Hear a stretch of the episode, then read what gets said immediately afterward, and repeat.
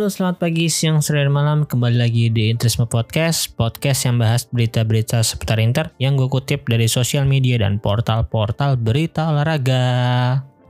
Hari ini gue ngetek tanggal 18 Mei, eh, beberapa hari menjelang laga pamungkas Serie A di pekan ke-38, di mana Inter akan mencoba untuk merebut Scudetto-nya kembali, walaupun agak mission impossible juga ya, karena peluang Milan memang lebih besar dia hanya butuh hasil imbang melawan Sassuolo yang saat ini udah nggak ada motivasi apa-apa lagi udah jauh dari zona degradasi dan jauh juga dari zona Eropa. Sementara Inter akan bermain di kandang melawan Sampdoria yang kondisinya sekarang juga udah terlepas dari zona degradasi. Sampai ke Giornata 37 ini menurut gue ini penurunan yang cukup besar bagi Inter ya kalau dibandingkan dengan musim lalu. Musim lalu itu Inter total poin yang didapatkan itu berhasil mencapai 90 kalau musim ini kalaupun besok menang lawan Sampdoria hanya 84 dari segi kalah juga Inter musim lalu cuman kalah tiga kali. Sedangkan musim ini udah kalah empat kali. Kalah dari Lazio, Milan, Bologna sama Sassuolo. Dan fun fact-nya untuk tiga pertandingan uh, Inter yang kalah yaitu melawan Lazio, Milan dan Bologna pencetak gol pertamanya selalu Ivan Perisic. Walaupun di pertandingan selanjutnya tuh eh, lawan Salernitana Ivan Perisic cetak gol tapi Inter nggak kalah. Sedangkan untuk Milan musim ini juga jadi musim yang sangat improve bagi mereka. Musim lalu mereka hanya berhasil mengumpulkan 79 poin dengan 7 kali kalah. Musim ini Milan udah 83 poin dan kalahnya hanya 4 juga. Sama seperti Inter tapi Inter seringnya lebih banyak yaitu 9 kali sedangkan Milan 8 kali. Dari segi mencetak gol juga Inter uh, agak menurun ya Musim lalu kalau nggak salah sampai 89 gol, musim ini baru 81. Tapi kalau dari jumlah kebobolan musim ini agak lebih sedikit yaitu dengan jumlah 31 sedangkan musim kemarin totalnya 35.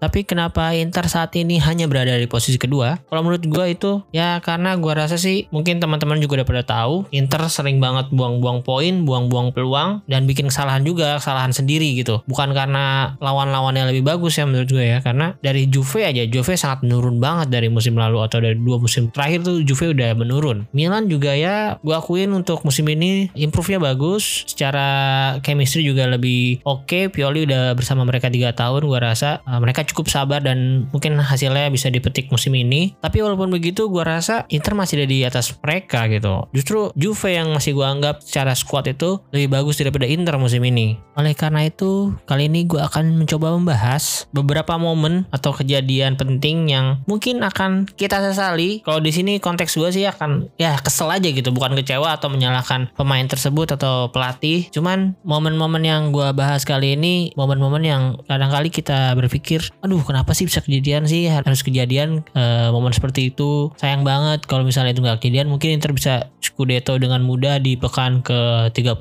seperti musim kemarin 34 35 lah. Tapi kalau boleh milih satu satu momen atau kejadian yang paling gue sesali kalau Inter gagal Scudetto musim ini adalah momen ketika Lautaro gagal penalti versus Milan di pertemuan pertama. Kenapa momen itu? Pertama, itu kondisinya Inter udah sempat unggul dulu 1-0 dari gol penaltinya Calhanoglu, kemudian diimbangkan dari golnya on golnya The Fridge itu sebenarnya ya, on goal The Fridge. Nah, terus Inter dapat penalti lagi, tapi kenapa harus ngasih penaltinya ke Lautaro Martinez sedangkan Calhanoglu yang di kesempatan pertama udah berhasil, dia nggak nendang lagi. Kenapa? Dan kipernya juga bukan make mainan gitu. Kipernya tuh si Tata Rusanu mainannya masih cedera. Itu kesempatan banget Inter untuk dapat poin penuh dari Milan. Ya kita tahu sendiri di pertandingan kedua make mainan juga main bagus banget. Emang layak sih jadi kiper terbaik Serie A musim ini ya. Walaupun baru debutnya di Serie A, dia udah layak banget. Terus setelah kejadian itu sebenarnya ya Inter masih sering banyak nyerang gitu. Tapi ya banyak peluang-peluang yang dibuang-buang juga. Kayak Barella udah gawangnya kosong. Ya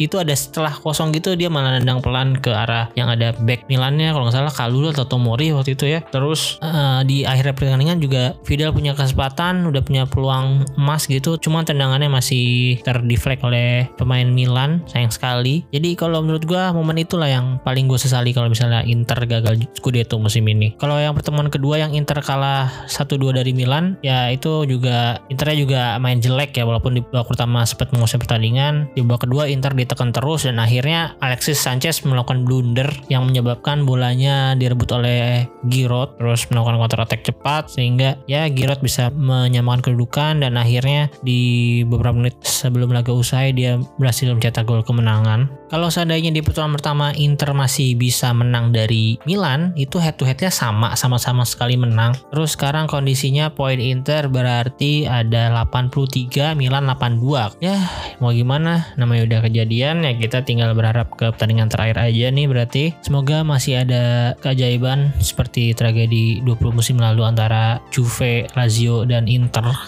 yang mungkin nggak akan atau nggak mau kita inget ya sebenarnya. Kejadian yang cukup menyesakan juga bagi Interisti. Nah, tapi selain momen gagal penaltinya Lautaro, gue juga merangkum beberapa momen lain. Nah, di antaranya itu imbang melawan tim-tim yang secara garis besar di bawah Inter jauh levelnya gitu. Imbang lawan Genoa 0-0 itu tuh aduh, pusing banget. itu Inter punya 21 shot, 4 on target, tapi gak ada yang jadi gol. Itu buang-buang peluangnya banyak banget. XG-nya gede banget itu 4 atau 5. Terus lawan Torino juga itu imbang satu sama, sempat kecolongan kemenangan gol cepat dari Bremer. Terus akhirnya itu juga ya sedikit-sedikit hoki lah bisa menyamakan kedudukan di menit akhir di injury time dari Alexis Sanchez. Kemudian lawan Fiorentina juga seri satu sama. Bulan duluan juga dari golnya si siapa tuh yang giginya hilang? Oh Torreira. Terus dibalas oleh Dumfries juga akhirnya. Ya walaupun di pertandingan Torino lawan Fiorentina itu tanpa Brozovic seenggaknya secara kelas mau ngasih harusnya masih bisa menangani kedua tim tersebut. Apalagi Genoa ya. Genoa itu masih ada Brozovic juga kalau gua nggak salah salah ya. Harusnya masih ada Brozovic sih. Nah terus selain uh, seri lawan tim-tim tersebut Inter kalah di kandang lawan Sassuolo 0-2 waduh di kandang lagi kalahnya. Itu nyesek banget. Itu itu tengah itu udah emang tanpa Brozovic ya. Jadi Inter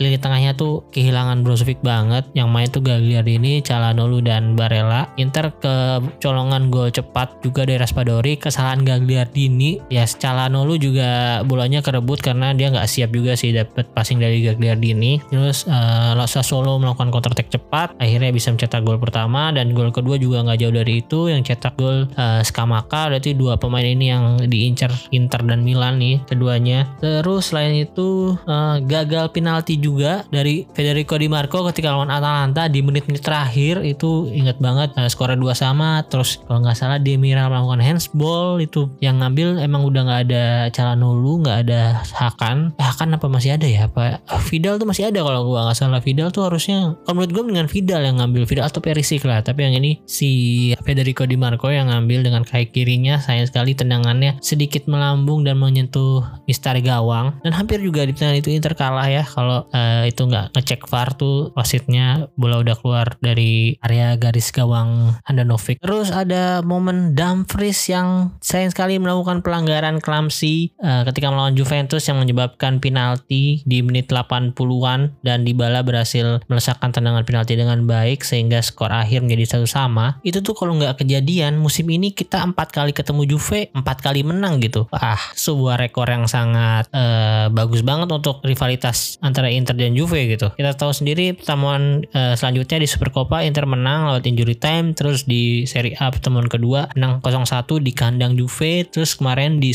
di Coppa Italia final menang 2-4 dari Juve. Kalau misalnya leg pertama Serie A menang juga 1 1-0 wah. Selain untuk naikin mental secara poin juga jelas nambah 2 poin kan? Jadi itu sangat disayangkan banget sih kalau menurut gua. Dan yang terakhir mungkin momen blundernya Radu ketika melawan Bolonya ya pastinya. Mungkin banyak teman-teman interesi juga yang sangat menyayangkan kejadian itu kenapa harus terjadi. Itu kondisinya Inter punya satu cadangan pertandingan yang harusnya bisa dimanfaatkan dengan baik. Dan di awal pertandingan juga udah mencetak gol cepat. Tapi memang kondisi defense Inter juga kurang baik ya. Bastoni belum bisa bermain uh, jadi diisi oleh Di Marco yang marking bola atasnya menurut gue masih kurang banget. Dia kalah dua kali dan satunya jadi gol oleh Arnautovic selain itu juga striker-strikernya juga pada melempem gue bingung deh pertandingan itu gimana deh banyak banget peluang. Ini kalau dari statistik peluangnya ada 26 shots yang on target ada 7 sedangkan si bolonya on targetnya cuma 3 2 jadi gol. Wah kacau banget sih striker pada ngampas semua pertandingan itu. Zeko Lautaro Korea banyak peluang tapi cuman Perisic yang bisa golin di menit-menit awal Jadi itulah beberapa momen yang gue rangkum, momen yang paling disesali atau disayangkan kalau misalnya Inter gagal Scudetto musim ini. Nah itu kan kalau menurut gue. Kalau menurut kalian bagaimana tuh? Momen apa yang paling kalian sesali kalau misalnya Inter gagal Scudetto musim ini? Nah di episode ini gue mengajak beberapa temen dari followers Interisme Podcast atau Interis Media dari Twitter untuk ngobrolin hal tersebut. Teman-teman Interis yang gue ajak ngobrol kali ini profesinya beda-beda nih. Ada yang dokter, ada yang penulis, ada yang konten creator, jadi buat kalian yang mau tahu pendapat dan jawaban dari mereka, langsung dengerin aja ya. Selamat malam Om Victor, salam kenal. Selamat malam Bro Aldi, salam kenal juga. Ya. Om Victor biasa dipanggil apa nih? Saya panggil Victor aja cukup ya, ya. sih. Bagi Om kelasan tua banget ya. Karena saya masih, aja. masih agak lebih muda soalnya Om. Jadi gak enak kalau manggil. Gak apa-apa. Oh. Kalau saya lihat dari profilnya di Twitter, uh, profesinya dokter ya? Iya, saya dokter ya. Hmm. Uh, kalau boleh tahu uh, dokter apa om? Saya uh, dokter spesialis jantung. Oh spesialis uh, jantung. Iya. Uh, makasih banyak untuk waktunya om ya udah meluangkan waktu malam-malam gini. Iya sama-sama ya biasa ya. makasih juga ya udah diundang ya. Kehormatan juga buat saya nih. Iya sama-sama. Makasih ya, juga om. Iya. Um, Victor tinggalnya di Manado. Iya, saya di Manado. Berarti waktu Indonesia tengah ya? Sekarang tengah, tengah. Beda jam, jam sama WIB ya? Mau, ya, mau setengah sebelas lah mungkin bentar lagi ini. Oke, okay. Uh, kalau gitu kita langsung aja Om. Kayak kita tahu hmm. sekarang uh, Milan saat, hmm. saat ini lagi di atas Inter dengan beda dua selisih dua poin ya. Yeah. Dan menyisakan satu pertandingan lagi nih. Milan akan melawan Sassuolo sedangkan Inter lawan Sampdoria hari Minggu nanti jam 11 malam mainnya bareng. Hmm. Nah, kita berada di posisi dua karena kita tahu sendiri uh, Inter sering buang-buang poin dari kesalahannya sendiri nih. Dari kayak momen-momen uh, gagal penalti atau blunder seperti yeah. kemarin. Yeah. Nah, itu banyak uh, lah ya.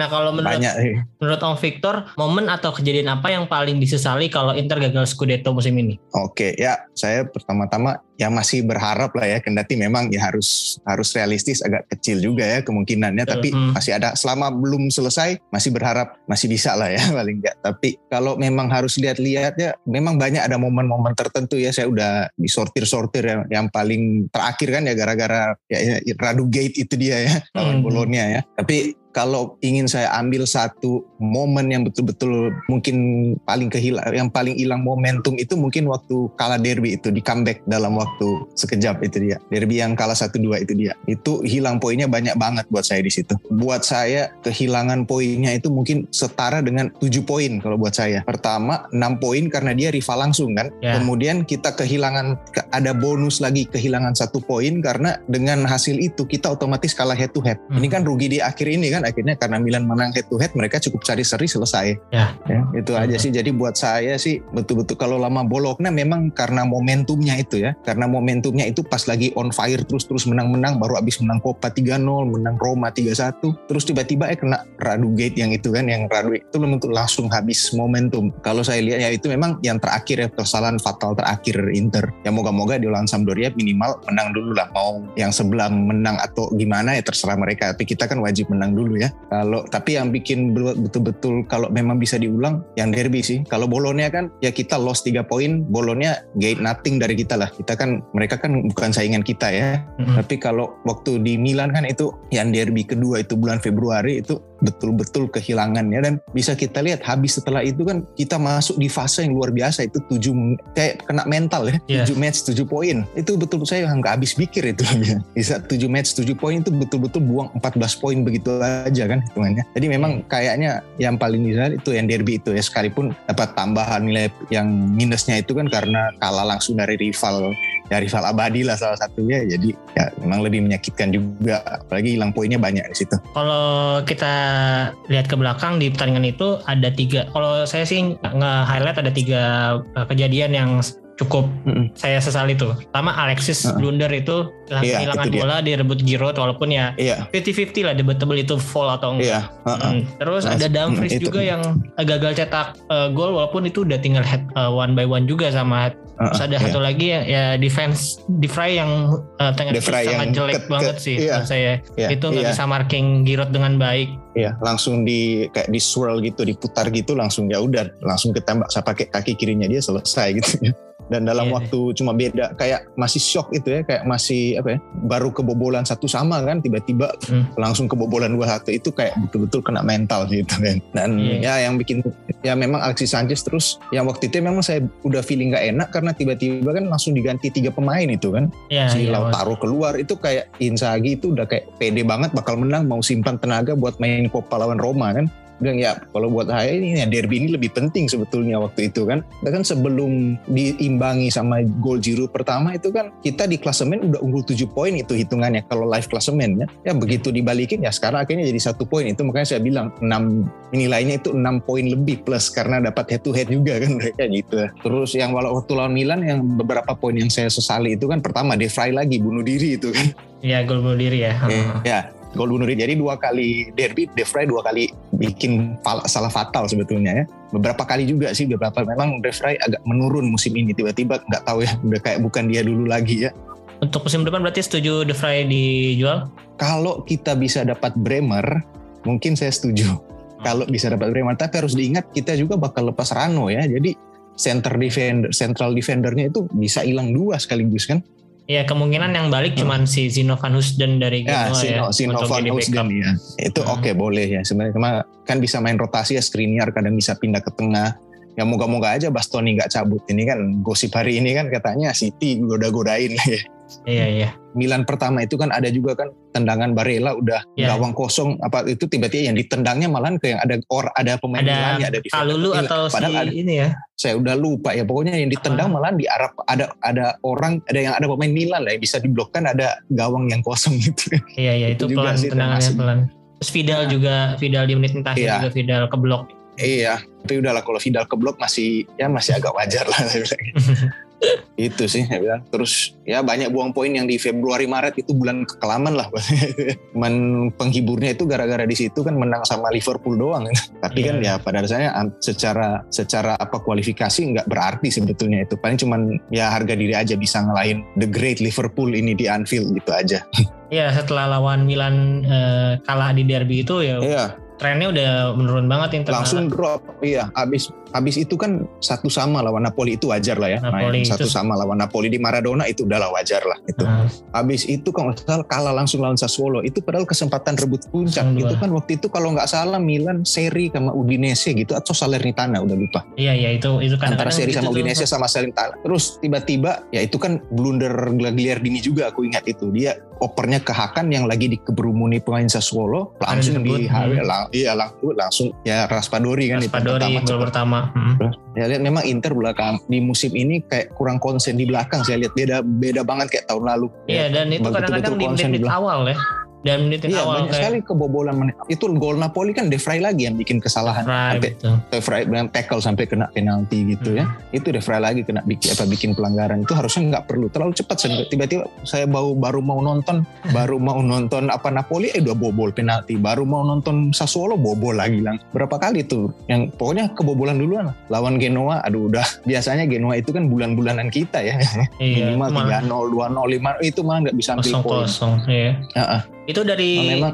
tandingan kemarin 21 shot ke eh, total. Yang on goal ada 4 tapi nggak ada yang sama, sama sekali jadi gol itu sayang banget iya saya itu saya ingat ada peluang terakhir D'Ambrosio juga cuman kayaknya nggak masuk itu juga ya. Saya ingat ada sempat di Ah, tiang dua, dua kali itu D'Ambrosio itu hampirnya bisa bikin gol. Terus pertama juga lawan Atalanta kan yang di awal tahun itu kan sebetulnya itu D'Ambrosio juga ada kan nanti itu Atalanta itu peluang bagus juga kita sebetulnya kan dapat Hmm. poin abis kita menang Supercopa kan eh, waktu itu Atalanta banyak banget pemainnya habis kan itu betul-betul lihat betul-betul ya? cedera semua hmm, antara COVID Hmm. atau cedera itu kan habis semua Memain- Atalanta kayak melempem dan mereka kan memang payah main kandang biasanya ya.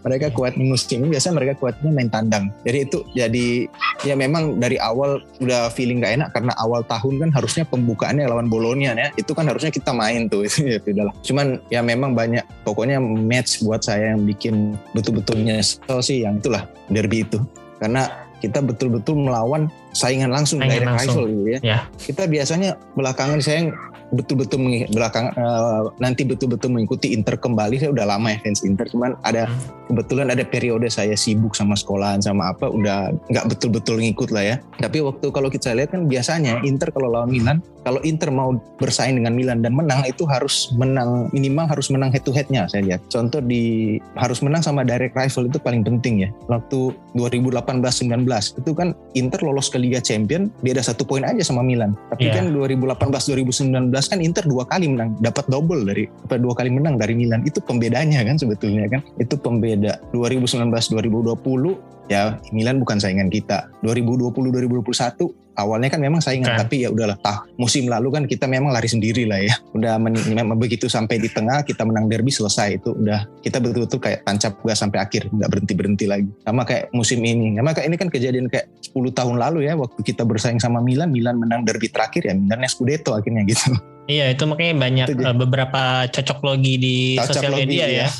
ya. Inter juara Copa, ke, Inter bajunya ada ular-ularnya. Uh, iya. 10 tahun lalu, habis itu sebelumnya Milan Inter Scudetto, kemudian yeah. apa peringkat 1 2 3-nya kan Milan Inter Napoli gitu kan. Yeah. Inter juara Coppa Milan gitu. Ya saya sempat ngejek juga ke apa pemandukung Milan, lu jangan ngomong cocok logi gitu. Ah, kalau beneran kayak gitu kejadian 9 tahun berikutnya Juve Scudetto kita banter sama-sama lagi. Iya yes, sih. Kalau cocok logi gitu yang seneng pendukung Juve nanti 9 tahun berikutnya mereka yang Scudetto habis ini. Iya iya. Ya terakhir ini berarti dari kondisi yang sekarang nih, uh, hmm. kira-kira menurut Om Victor berapa persen chance Inter untuk juara musim ini? Aduh, kalau harus bicara, ya kalau saya nyontek, saya sempat nyontek di Project 538 tahu nggak ya, project yang apa? Coba cari apa yeah. namanya yang Project 538. Kalau di situ kan bilangnya Milan itu 85 persen sekarang, Inter 15 lah. Saya cukup setuju sih sebenarnya karena kalau soalnya ini posisinya kan Milan harus kalah juga gitu kan. Yeah. Dan bukan mau ngomong apa itu saya lihat ini kegagah kekalahan dari Bologna itu membuat apa ya terutama jadi feelingnya itu pas Lazio waktu Inter lawan Roma menang itu saya udah percaya ini bakal Scudetto tapi begitu Lazio kalah dari Milan dan jujur nggak tahu kenapa tapi lawan-lawan Milan itu yang di belakangan ini kayak lembek semua ya. Iya iya. Walau... Nggak, nggak seperti biasa. Bukan berarti saya bilang mereka sengaja ngalah konspirasi, tapi mereka kayak nggak dan memang Milan lagi on fire. Apalagi begitu mereka menang dari Lazio di menit terakhir ya gitu ya. Kemudian interkal begitu interkala dari Bologna mereka itu kayak hiu cium darah. Mereka aduh ini udah udah di tangan kita. Hajar terus sampai terakhir. Dan memang mereka harus diakui kalau ada itu yang bilang mainnya kan rada yang penting terobos-terobos aja. Tapi ya memang fighting spiritnya ada lah gitu harus diakui ya. Kalau buat saya mungkin setuju lah di atas 80% Milan Inter dikit lah. Tapi ya udahlah nggak apa-apa itu bebannya jadi nggak di kita sih. Dan jujur yeah. sejak juara Coppa Italia jadi bebannya agak lebih berkurang dikit. Minimal ada pelipur laranya lah ya, angkat trofi lain lagi. Ya yeah, ya yeah, setuju. Dan nanti memang Scudetto yang lebih ya lebih utama sebetulnya ya jelas ya. Iya, yeah, apalagi kalau kehilangannya harus uh, rival sekota ya itu kayaknya iya. double ya. damage gitu. Nah, makanya saya bilang kehilangannya tuh kayak begini agak lebih sakitnya karena kita tuh sebetulnya yang buang-buang itu ya yang buang-buang yeah. peluang. Ini dan saya saya waktu pertama kali Insagi masuk saya seandainya mungkin dari awal kita udah kalah tertinggal jauh dan kita memang targetnya mungkin cuma empat besar udah senang. Tapi kan ini sebetulnya kita ini betul-betul berkesempatan sebetulnya ya untuk mempertahankan juara. Jadi memang agak ya apa boleh buat lah. Tapi ya siapa tahu memang masih bisa ya masih bisa. Siapa tahu kejadian 20 tahun lalu keulang lah. Tapi yang di apa Juve uh, Lazio Inter itu ya ini kita tahu kebalik ya kecil memang kemungkinan. Saya harus ya udah siap-siap hati lah kalau kehilangan Scudetto ya. Cuman selama memang matematisnya belum mereka juga kan yang lebih tegang sebetulnya dari kita sekarang kan? Mm-hmm. karena yeah. ya intinya mereka yang harus nyari poin gitu kan. Kita kan menang aja dulu tersisanya terserah terserah nasib lah gitu. Mm-hmm. oke okay, Om Victor terima kasih banyak untuk waktunya. Ya, udah mau ngobrol ya. sama saya hari ini. Ya makasih diundang ya. Ya Ya, next time mungkin uh, kalau saya ajak lagi bersedia lagi nggak Om? Boleh ya, kalau memang waktunya apa namanya lagi bisa, boleh. Oke, okay, siap. Mungkin ya. nanti yang selanjutnya kita akan ngobrol lebih panjang lagi dengan topik-topik yang lainnya ya. Oke, okay, siap. Oke, sekali lagi terima kasih Om Victor. Selamat malam, Forza Inter. Selamat malam, Forza Inter. Nah itu dia kalau pendapat dari Om Victor, seorang dokter spesialis jantung yang penjelasannya cukup mendetail ya. Dan gue juga setuju kalau kekalahan dari Milan 1-2 kemarin itu bernilai 7 poin, 6 poin dari poin yang terpangkas, 1 poin dari head to head. Oke okay, next. selanjutnya ada seorang content creator juga di Instagram. Walaupun dia seorang interista, tapi isi konten yang di Instagramnya berisi tentang sepak bola pada umumnya ya. Jadi nggak cuma Liga Italia doang, nggak cuma Liga Inggris, pokoknya yang lagi happening saat itu. Halo, selamat malam, Mas Bimo Adi. Biasa dipanggil apa nih, Mas Bimo? Uh, Bimo. Bimo aja. Bimo. Oke. Okay. Ya, Kita kenalan dulu ya, Mas ya. Ya. ya. Mas Bimo ini kalau boleh tahu profesinya sekarang itu uh, apa ya? Sebagai kreatif marketing gitu di MNC Group. Oh gitu. Ya, ini kalau ya. saya lihat dari profil sosial medianya, di sini Mas Bimo punya akun yang bahas ya, sepak bola, bola juga ya, Road ya. to Win namanya. Nah, kalau boleh tahu ya. di situ isinya ada apa aja? Tergantung sih lagi openingnya apa saya bahas di situ. Tapi tapi bukan akun yang update selalu update score gitu. Misalnya bahas tentang Uh, misal di football manager itu kan ada posisi inverted wingback tuh. Saya bahas inverted wingback itu apa aja terus pemain-pemainnya siapa aja terus sejarah tim ini apa gitu. Jadi bukan akun yang misal ada berita transfer siapa langsung diupdate atau gimana. Oke okay, oke. Okay. gitu ya itu untuk teman-teman yang mau baca itu bentuknya tulisan ya tulisan sama gambar ya? Tulisan sama ya. gambar. Ya, ya, kalau, video juga. oh kadang-kadang ada video juga ya. Itu kalau teman-teman yang mau lihat langsung uh, kontennya Mas Bimo ada di Instagram di road to Win R O A D 2 W I N N. Ya. Nah, terus harus terpaksa netral sih kalau punya akun begitu. Eh, walaupun Mas Bimo interis, interista tapi semuanya dibahas di sini ya. Ada klub-klub lainnya ya, juga ada ya. Ya benar. Walaupun tergagak seperti itu juga saya pasti ngasih Milan juara.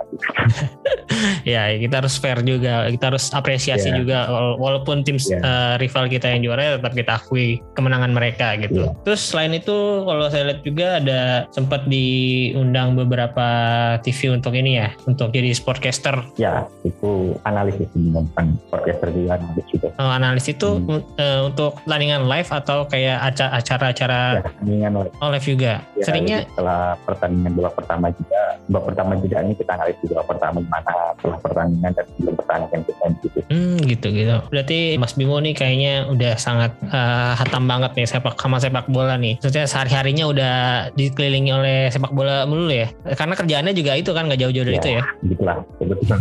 ya nggak jauh-jauh.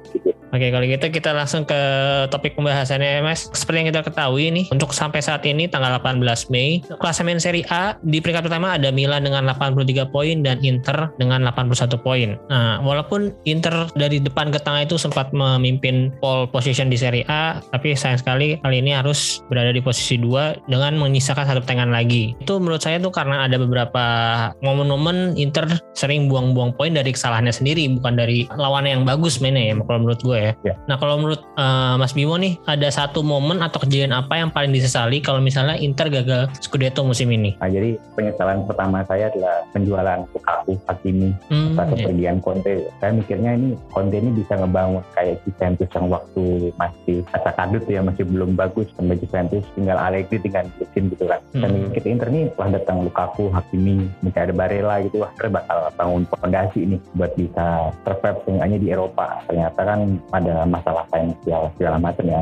Tinggal membuat Inter harus menjual Lukaku maupun Hakimi uh, dan saya disayangkan juga perekrutan pemainnya itu menurut saya pemain-pemain yang nggak punya jangka waktu panjang gitu. Kan karena saya ngidolain Inter tuh kalau mau ngidolain banyak trofi kan mending ngidolain Juventus kan dari cara Inter. Karena saya tahu saya Inter itu tim yang berproses gitu. Contoh dia sangat sabar ini bikin Adriano Leite sampai bener-bener di topnya dia gitu kan. Dan kenapa perekrutannya kayak gini? Sedangkan Inter tuh nggak kayak gini harusnya gitu. Sampai rata-rata usia pemain pun sampai 30 tahun ini ngebuat loh kok jadi kayak kayak gini gitu. Kenapa mikirnya jangka pendek banget gitu nggak mikirin 5 apa sampai enam tahun lagi gitu. Kan yang penting kan fondasinya buat survive gitu kan. Dan mungkin untuk pertandingan yang paling saya rendah kalahan dari AC Milan ya satu dia gitu. Sama hasil kalah dari Sassuolo itu menurut mereka terlepas dari bolonya ya mungkin itu raju karena blunder. Eh, terlepas lawan Milan Sassuolo itu kan mereka dengan dengan kekuatan yang penuh ibaratnya begitu Pak. Kenapa sampai harus kalah dan banyak yang berspekulasi bahwa ini kesalahan Inzaghi yang terlalu cepat menarik pemain, terlalu cepat diganti strategi gitu segala macam. Dan mungkin nanti kalau Sassuolo kita mengatasi akhir Milan ya saya itu bonus ya, bonus dari segala bentuk blunder yang kemarin-kemarin buang-buang poin atau kesalahan manajemen di awal. Ya setuju setuju. Berarti ya di momen ini berarti yang Milan paruh kedua ya yang kalah 1-2 ya. ya. Kalah 1-2 Hmm, di sana ada Dumfries yang gagal cetak gol walaupun udah di depan gawang.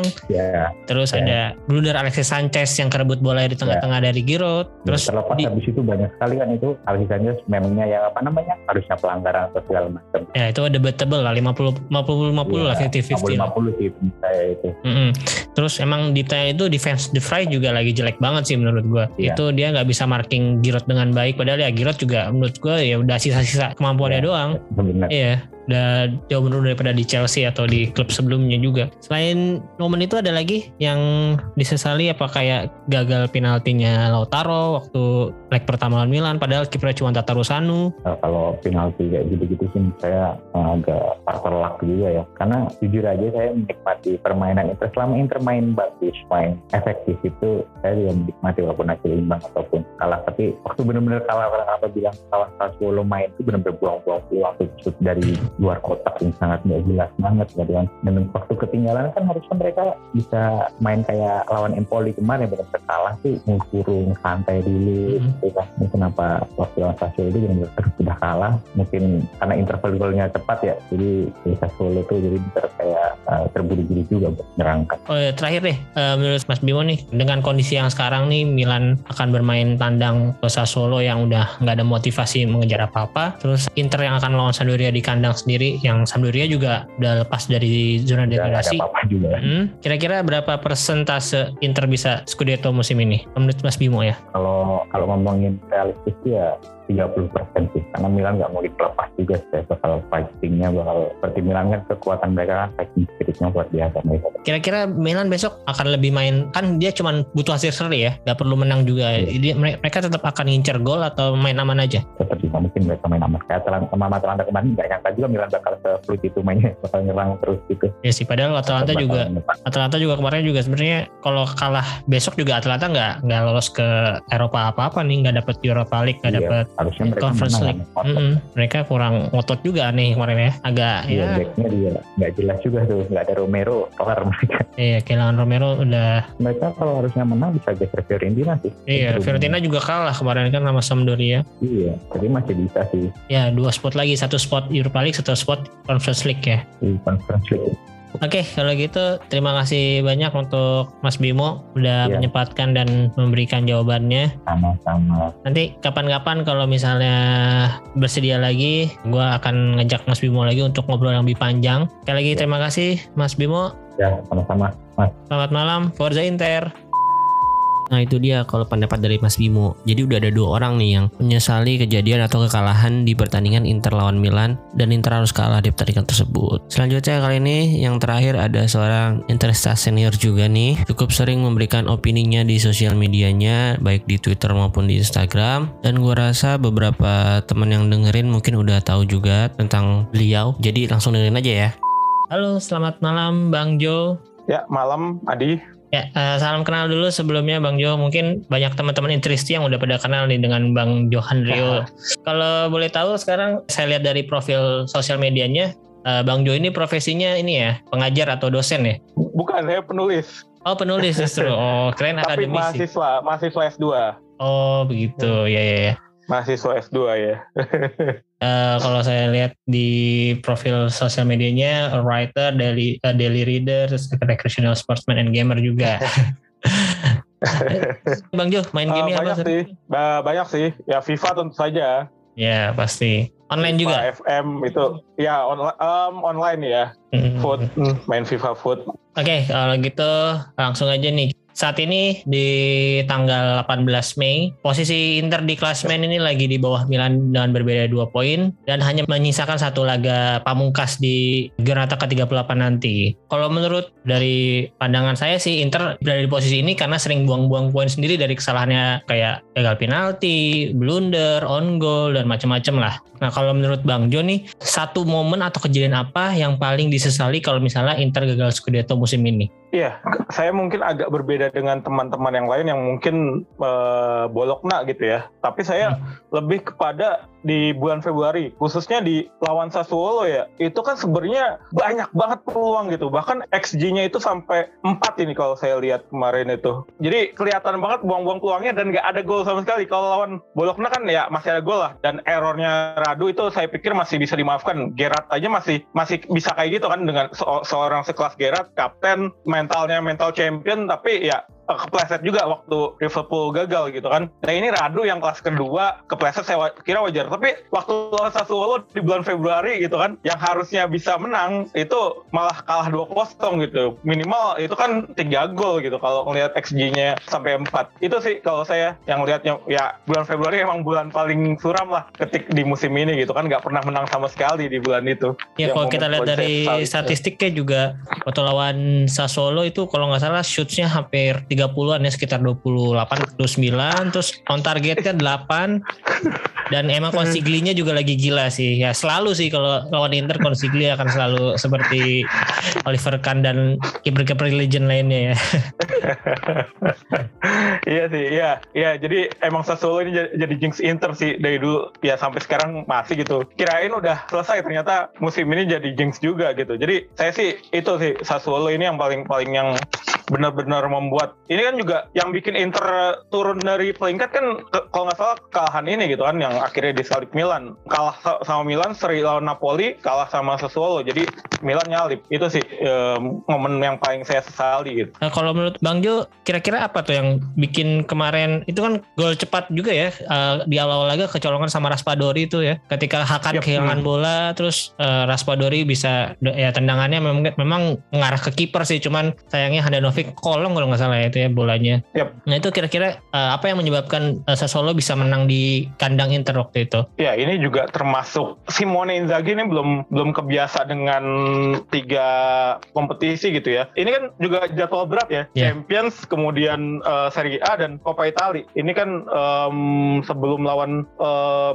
setelah lawan Roma dan sebelum lawan Liverpool, Liverpool ya. Iya. Iya. Jadi kalau saya lihat sih itu ya, dia belum belum bisa pandai me rotasi kemudian juga belum apa namanya ya terbiasa pengalaman gitu ya dengan dengan tekanan kayak gini. Dan, dan akhirnya ya gitu kalah lawan Milan ya apalagi lawan Milan gitu kan. Dia cepet-cepet udah udah menang banyak menarik pemain kan dia. Yeah. jadi saya pikir itu ketika lawan Sassuolo nggak berubah gitu uh, strateginya masih melakukan hal yang sama gitu. Mentalnya mentalnya belum belum kebentuk. Ya baru kebentuk kan pasca Maret mungkin dia belajar gitu ya. Dia belajar dan Lautaro juga udah mulai nyetel tuh dan di ubah kan. Yang tadinya Rautaro di belakang Zeko sekarang mulai di depan lagi gitu. Dan Zeko pun udah worn out ketika bulan Februari itu. Itu sih yang saya lihat. Iya. saat itu waktu lawan uh, Sassuolo tuh Brozovic udah cedera belum ya? Masih pakai ada masih ada iya, Brozovic? juga. Uh, oh, iya, itu juga ya iya.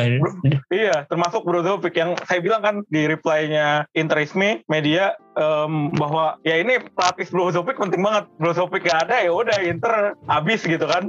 Ya bulan Februari kan itu ya gara-gara Brozovic gak ada juga nggak ada nggak ada backup. Dan dia dia lagi flop lah. Ketika udah sembuh juga nggak nggak begitu langsung nyetel kan. Itu yang saya bilang kan salah satu evaluasi Inter ya butuh backup Brozovic yang benar-benar padan gitu. Ya soalnya selain lawan Sassuolo kalah juga lawan Torino lawan Fiorentina itu juga yep. tanpa Brozovic kehilangan poin ya itu seri juga tuh dua yep. itu. Itu sayang banget ya yeah. di fase-fase Februari itu. Iya itu. Makanya winter transfer itu nggak nggak dimanfaatkan untuk menambah Brozovic. Saya pikir Gosen masuk ya kan Gosen masuk ada juga tambahan Brozovic. Ternyata nggak cuman cukup Gosen sama ya Cai Cedo gitu kan. Dan kita tahu akhirnya Cai Cedo cuman jadi penghangat bangku cadangan doang gitu kan. Gosen mhm. pun kalah sama Perisic yang bersinar terang gitu. Walaupun ya padan gitu kan. Um, Perisic nanti mungkin ya jangan sampai sih keluar. Tapi kalau ketika Perisic keluar ya semoga Gosen udah sepadan gitu kan. Udah bagus. Amin, gitu amin. sih berarti kalau untuk pelapis Brozovic musim depan nih yang paling realistis dan yang sesuai dengan budget Inter menurut Bang Jo ada siapa? Waduh ini kalau sesuai budget sih saya sepakat dengan BP ya si apa Al Sani ya? Yeah. namanya Aslani um, yang dari it, Empoli ya, itu ya? Empoli betul ya cuman kalau pengen ideal sih ya apa yang dari PSG si Paredes gitu. Cuman ya, kan Paredes. ini nggak iya budgetnya nggak nggak nggak dapet gitu kan. Apa gajinya masih gede gitu kan ya. Dari PSG ke Inter kan tentu saja dia dia harus harus sesuai dengan gaji yang PSG itu sih ya kalau idealnya itu. Cuman kalau ya sesuai dengan budget dan mungkin agak sepadan ada nih ya yang dari Empoli itu si Ansalni itu. Oke oke. Terus dengan kondisi yang sekarang nih, Inter akan melawan Sampdoria di kandang Inter, Giuseppe Meazza, terus kemudian Milan akan melawan Sassuolo di kandang Sassuolo. Kira-kira menurut Bang Jo berapa persentase Inter akan Scudetto musim ini? Kansnya ada berapa persen? Satu persen sih kalau saya lihatnya. Ya karena memang ya saya bukan kardus ya, bukan eh bukan domba sorry. Tapi saya sepakat sama Coach Justin di regista yang terbaru ini bahwa ya Milan ngotot banget gitu. Um, dari 6 atau 10 passing, 6 gagal gitu kan. 6 nggak nyampe tapi dikejar sama para pemain Milan. Jadi memang mereka itu benar-benar ngotot untuk um, berjuang. Ya kalaupun Sassuolo juga ngotot gitu kan, tapi Milan lebih ngotot karena ada ada apa namanya motivasi uh, target untuk yeah. menang gitu kan. Hmm. Dari Sassuolo nggak ada target apa-apa. Paling si Raspadori Kamaka doang paling pengen buktikan diri. Cuma dua orang itu yang sisanya ya masih ya udah uh, paling ya kayak Atalanta Fiorentina ya udah nggak ada nggak ada apa namanya uh, motivasi berlebih. Ya kayak Theo Hernandez gitu kan dia dari belakang sampai depan kagak ada yang gaprak sama sekali. Itu kan Atalanta udah kayak nggak ada semangatnya. Ya mungkin Sassuolo juga kayak gitu. Jadi saya pikir ya satu persen Scudetto jadi mungkin kalau ada kejadian kayak tragedi Inter ataupun tragedi Juventus tahun 2000 atau Inter 2002 ya bisa Scudetto. Cuman kalau nggak ada ya udah.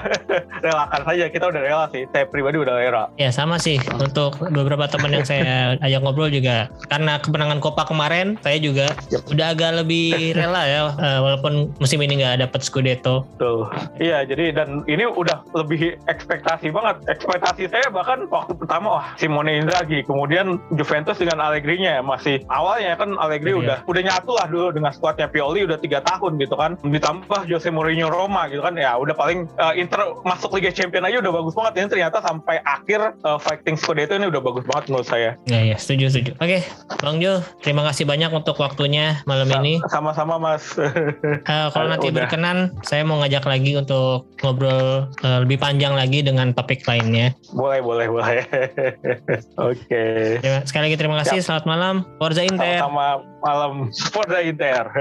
Amala Inter. Forza Inter Nah itu dia kalau pendapat dari Bang Jo agak sedikit berbeda dengan teman-teman yang sebelumnya memilih pertandingan Milan. Bang Jo memilih pertandingan Sassuolo yang paling disesalinya. Gue juga setuju kenapa lawan Sassuolo bisa kalah juga heran ya. Padahal main di kandang tapi memang minus Brozovic sih yang nggak main. Jadi memang untuk musim depan penambal atau backupnya Brozovic sangat diperlukan nih. Tapi walaupun bermain tanpa Brozovic di pertandingan tersebut Inter bukan tanpa perlawanan. Banyak sekali peluang yang tercipta. Sayangnya penyerang atau pemain depan dan tengah juga kurang bisa memanfaatkan peluang itu dengan baik dan penampilan Konzigli yang kalau lintas selalu bagus. Oke selanjutnya mungkin gue akan sedikit membahas tentang perakhiran formasi pertandingan Inter lawan Sampdoria dan Milan melawan Sassuolo serta prediksinya menurut gue.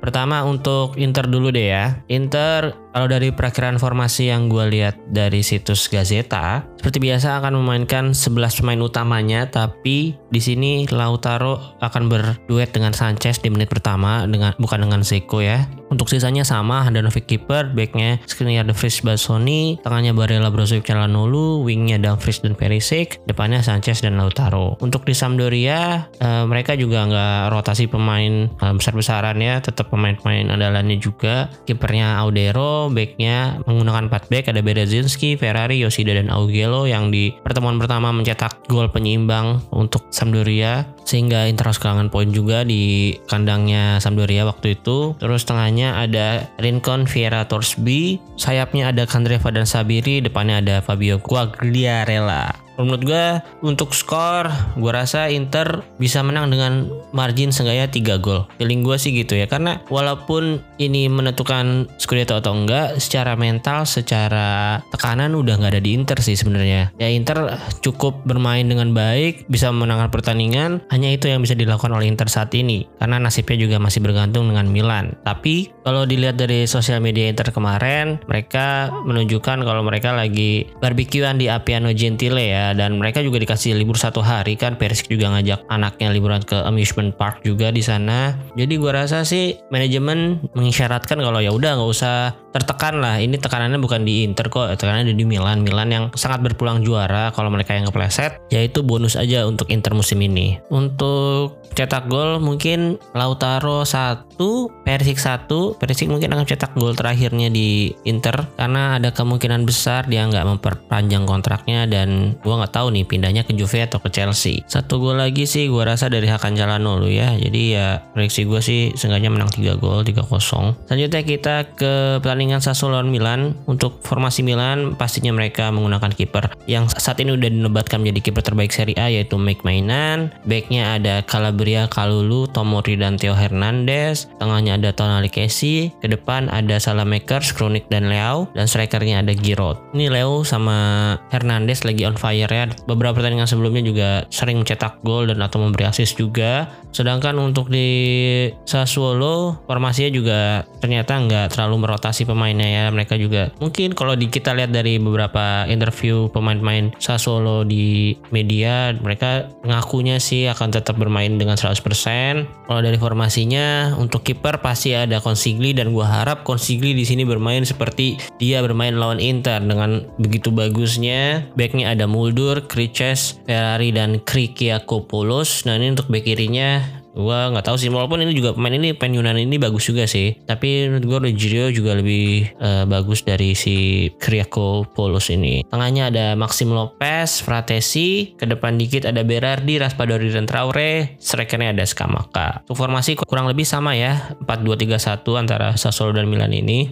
Untuk prediksi hasilnya sih gua rasa ya emang Sassuolo ini tim bagus dan uh, musim ini pun bisa mengalahkan Milan di kandang Milan San Siro kemarin. Tapi tapi ya namanya ini Milan tuh fighting spiritnya bagus banget dan pasti mereka nggak mau menyia-nyiakan kesempatan untuk Scudetto musim ini. Jadi hasil terbaik yang Sassuolo bisa dapat gua rasa sih hanya imbang ya. Mungkin satu sama atau dua sama gitu. Tetap ada, pasti ada gol karena gua rasa Milan nggak mungkin bermain aman juga. Tetap mengincar gol nggak mengincar kosong kosong ya jadi gitulah prediksi gua sih seri. Tapi entah kenapa di Sassuolo ini gue ada feeling-feeling bagus ya. Ini feeling doang sih. Feeling di dalam hati kecil gue yang masih penuh harapan Inter bisa Scudetto musim ini dan meraih bintang keduanya. Feeling gue Sassuolo akan mencuri gol di menit-menit sekitar 10 sampai 15 menit di awal pertandingan. Terus abis itu langsung dikurung habis-habis sama Milan sampai menit ke 90 plus plus. Tapi Milan gak berhasil mencetakkan gol ke gawang Consigli. Nah itu feeling. Bukan prediksi ya. Tapi ya semoga aja feeling gue kali ini lebih benar daripada prediksi gue. Amin. Bisa aja kan Sassuolo jadi tim yang membantu Inter merebut Scudetto lagi seperti musim lalu. Oke mungkin segitu aja untuk episode kali ini. Terima kasih untuk teman-teman yang udah mendengarkan. Terima kasih juga untuk Om Victor, Mas Bimo, dan Bang Jo yang udah mau gue ajak ngobrol di podcast gue. Dan semoga aja gue bisa ngobrol-ngobrol lagi dengan teman-teman followers yang lainnya. Jadi kalau ada teman-teman yang mau ngobrol dengan gue di podcast boleh aja langsung DM ke Twitter atau Instagram. Twitternya ada Interisme Media, Instagramnya ada Interisme Podcast. Terus jangan lupa follow juga akun Spotify-nya dan nyalain lonceng biar kalian dapat notifikasi setiap ada episode baru. Sekali lagi terima kasih. Arrivederci, Forza Inter.